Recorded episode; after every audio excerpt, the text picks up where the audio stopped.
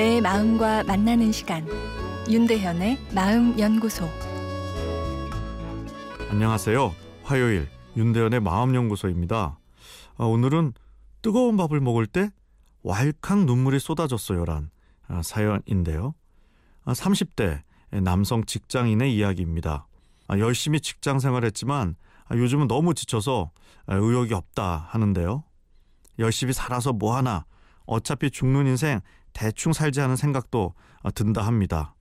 아, 그러다 하루는 식사를 하는데 뜨거운 밥을 먹을 때 갑자기 왈칵 눈물이 쏟아졌다고 합니다.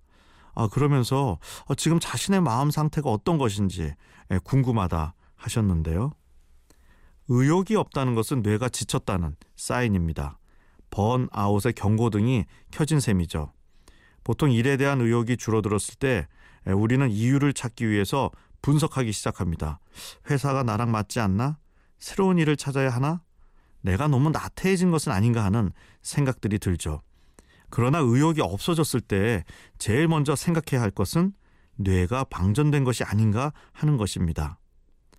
어차피 죽는 인생 대충 살자는 삶에 대한 부정적인 관점이죠.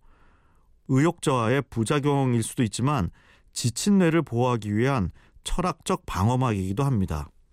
우리가 지치는 것은 업무량 자체가 많은 것도 한 가지 이유지만 동시에 내가 살고 있는 현재의 삶이 가치가 있느냐에 대한 고민과 아, 허무감이기도 합니다. 가치를 못 느낄 때 우리의 감성 에너지는 빠르게 소진되어 버립니다. 그럴 때 드는 인생 뭐 있어식의 생각은 허무의 표현이기도 하지만 삶의 목표를 재조정하는 내 감성의 노력이기도 합니다. 삶의 가치는 내가 생각하는 인생의 목표와 비교했을 때 내가 실제 살고 있는 이 현재 가치와의 차이입니다. 그런데 허무할 때 찾아오는 다소 염세주의적인 사고는 내 삶의 목표를 확 낮추어 버려 오히려 내 삶의 무게를 가볍게 해주고 어, 인생 살만한 것 아닌가 하는 생각이 들게 해줍니다. 뜨거운 밥을 먹을 때 흘리는 눈물은 내가 존재한다는 그 자체에 내 감성 시스템이 반응하는 것입니다. 삶의 목표가 잠시 낮춰지면서 속상하고 슬픈 인생이지만 내가 살아있음에 이 서러움과 감동이 뒤섞인 반응이 일어나는 것이죠.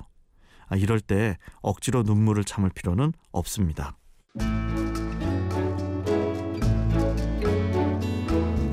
윤대현의 마음 연구소 지금까지 정신건강의학과 전문의 윤대현 교수였습니다.